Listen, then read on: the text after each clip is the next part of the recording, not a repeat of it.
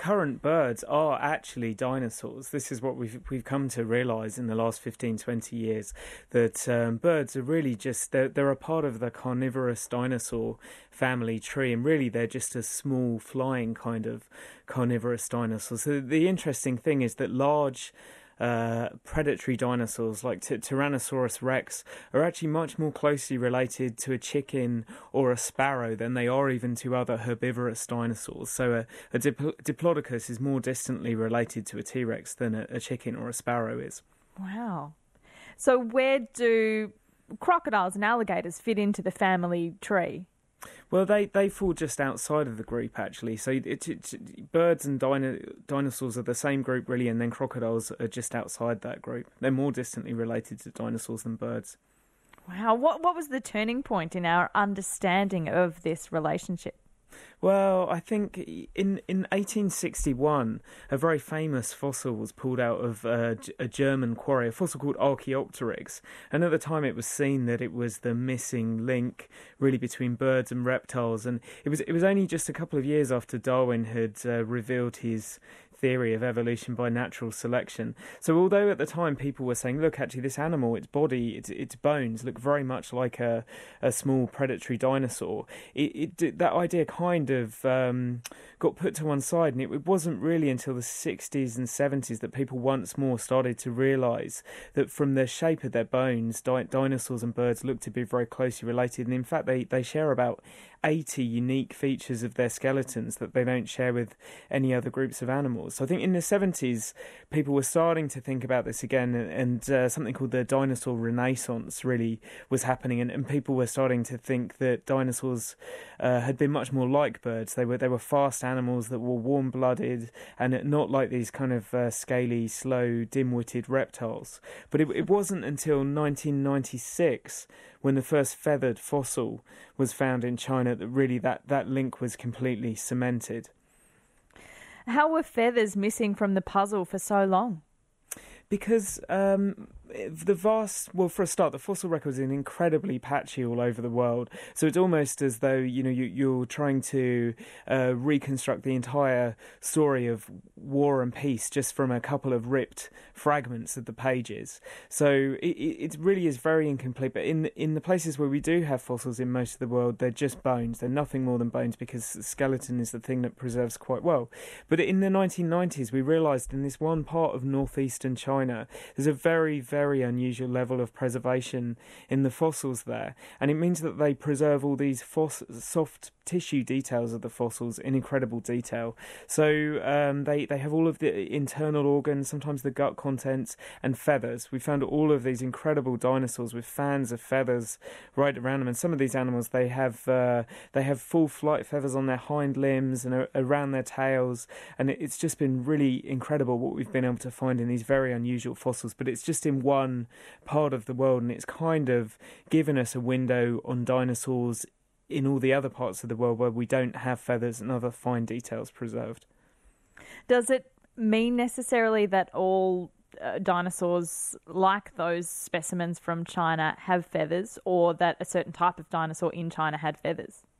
Yes, we're we're pretty sure that it does mean that now. It's, it's mostly the carnivorous dinosaurs. About of these forty different species that have been found now in China that all have feathers.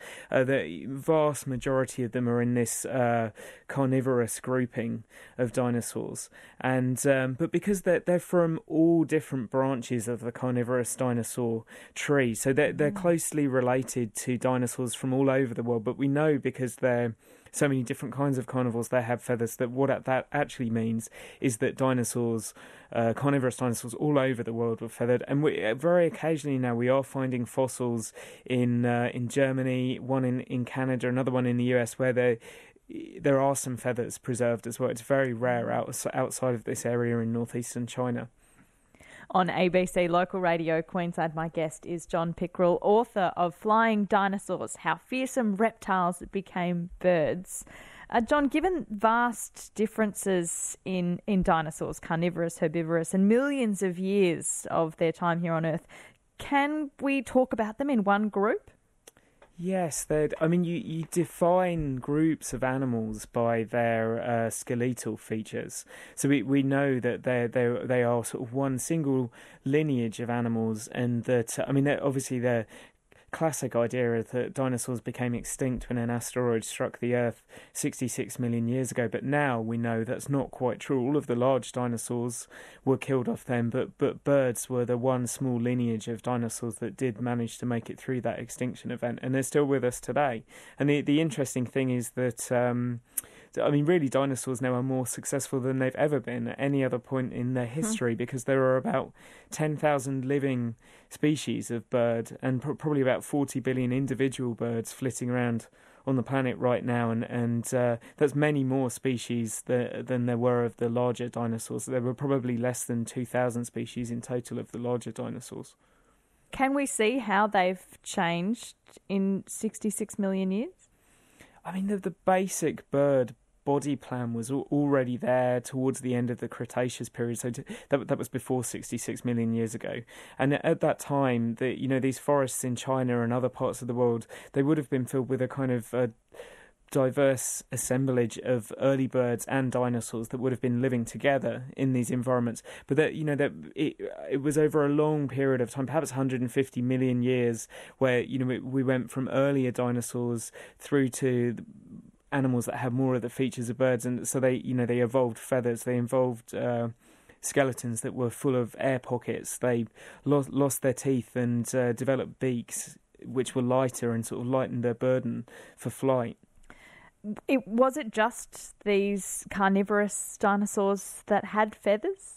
Well, we're, we're not well, there are there are very few animals uh, from other branches of the dinosaur family that do have some feathers. So we think feathers were more widespread among the group, but we know from we have a lot of skin impressions, particularly from the large sauropods, which uh, the uh, dinosaurs that have the long necks and the long tails, the very big ones. We know from skin impressions from a lot of those animals that they don't appear to have had feathers, and also from some of the armored dinosaurs. But what we see today is that some of the largest animals around today tend to be hairless. Animals like uh, hippos, rhinos, elephants, and the largest animals don't really need uh, fur for insulation because if you're a big animal, you you you actually have more trouble lo- losing the heat than than keeping the heat in. So it could just be that some of these very largest dinosaurs just didn't didn't need it for insulation. But there there are clues that some feathers would would have been in in all different parts of the dinosaur family but they're not really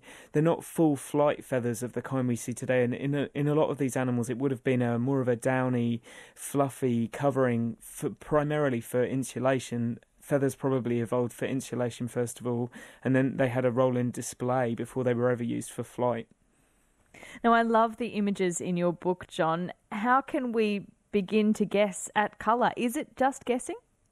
No, well, since uh, 2010, there have now been a series of absolutely groundbreaking studies that have been able to look into the true colour of, of dinosaur feathers, and it's just miraculous, really, that, that this has even been possible. But the, the reason it is possible is that um, there are tiny structural features inside feathers that correlate to the actual colours of the feathers. So, by using very high powered microscopes, and because these fossils are preserved in such incredible detail, they can look for these tiny structural clues. And in, in modern birds, uh, it's the same in feathers and fur, actually. There are little packets of pigment called melanosomes. And yet, by the way they're stacked up and the shape of the melanosomes, you can correlate to different colours that you see in feathers today. And so, by looking for the, you know correlates to what we see in in living birds we've actually been able to make educated guesses that some dinosaurs you know had ginger stripes other ones had black and white dappling and they had black iridescent feathers and uh, or red head crests and it's it, it's been done for about 5 or, or 6 species now and I think it's pretty remarkable.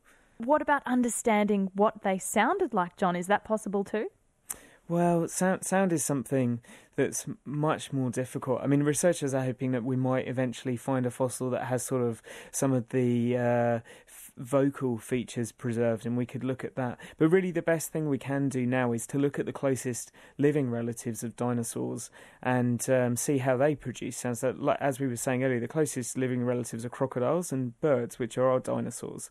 So, I mean, what what that tells us is that um, dinosaurs probably didn't make the kind of roaring, growling noises that you you hear in uh, documentary series and films like Jurassic Park, because being able to produce that kind of roar or growl is a very specific mammalian feature. Mammals have vocal cords. Now, birds and other reptiles actually don't have vocal cords. So it, it seems more likely that the noises that dinosaurs made were some, somewhat closer to the noises, the range of noises that birds can make today. So actually, you know, some experts now are, are saying the best approximation we have for bird noises, sorry, for dinosaur noises, is to take bird noises and and just slow them right down and make them deeper, more like the sound that would come from a larger animal.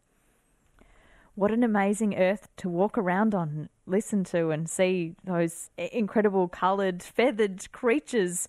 If only we could. Do you think we'll ever have all the answers, John? Oh, it's amazing what pe- people have found in the last 15 years. We've really learnt more about, much, much more about dinosaurs since Jurassic Park came out in 1993, before we ever knew before then. So, um, yeah, it's amazing the discoveries we've made. But, um, I mean, that, that, process of discovery is. Um, is fascinating in itself as well. So that you know, there's a lot of satisfaction to be derived from learning this information from these tiny scant clues. John, how did you come to write this book? Are you a paleontologist? No, I uh, I studied biology at uni, and I, d- I did a master's course at the Natural History Museum in London. So I've always been very interested in uh, paleontology and evolution. But um, I've I've spent the last fourteen years being a science journalist and editor. But I've always written about dinosaurs whenever whenever I've had the opportunity. And really, it was just seeing all of these incredible discoveries that have been made since 1996, when the first feathered dinosaur was found, that just made me think there's an avalanche of evidence here showing the link link between dinosaurs and birds, and and yet the uh, public still doesn't seem to know very much about that link and very much about the fact that dinosaurs are birds. So I, I really um, just wanted to gather that information together and get get the message out to people. And thank you so much for doing it. It's a wonderful book. Thanks for your time, John. Thank you.